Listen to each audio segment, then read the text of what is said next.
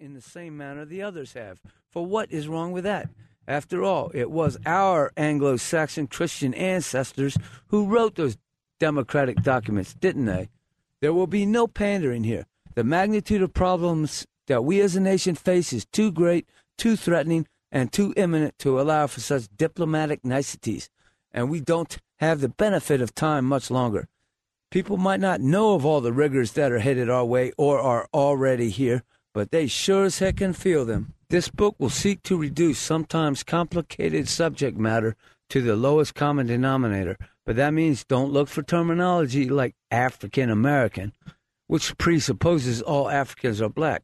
What about all the non Negro white and non Negro brown African people? Even more annoying is the phrase Native American. Surely the listener can figure out what's wrong with that. For the record, Simple Citizen was born here just like you.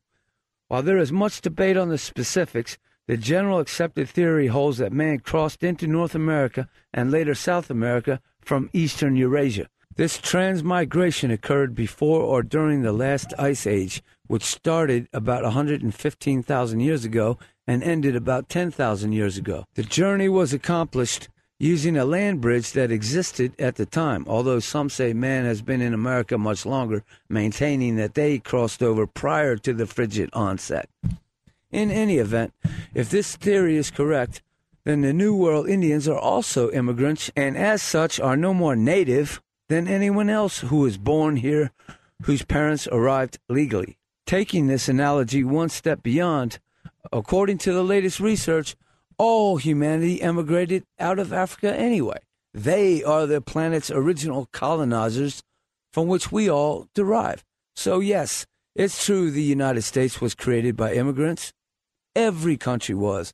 All countries, especially those of first world affluence, have their oversaturation points of illegal aliens who take cuts into the front of the line, undermining the entire citizenship process, not just for immigrants, but for homegrown citizens as well.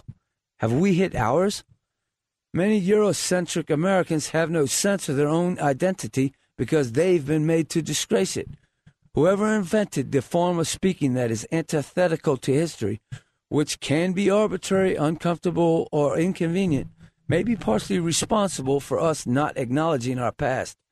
They have conditioned the general public to put sensitivity first, blaming Whitey for this and Christianity for that, resulting in a toleration of practically anything, as our spiritual less society shows.